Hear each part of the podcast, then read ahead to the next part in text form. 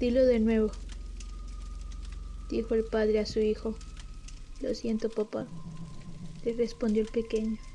Debes decirlo de nuevo, no te creo nada en lo absoluto, insistió el hombre. Papá, en serio, no fue mi intención. Pero el padre seguía sin creerle, por lo cual abofeteó al pequeño hasta que un rojo carmesí se apareció en ambas mejillas. Maldita sea, no te creo. Y en eso el pequeño, entre lágrimas y sollozos desgarradores, balbució. Yo no quería hacerlo. No quería dejar mis juguetes en la escalera. No quería que mi mamá se resbalara. Fue un accidente. No quería que muriera. En serio, lo siento muchísimo, papá.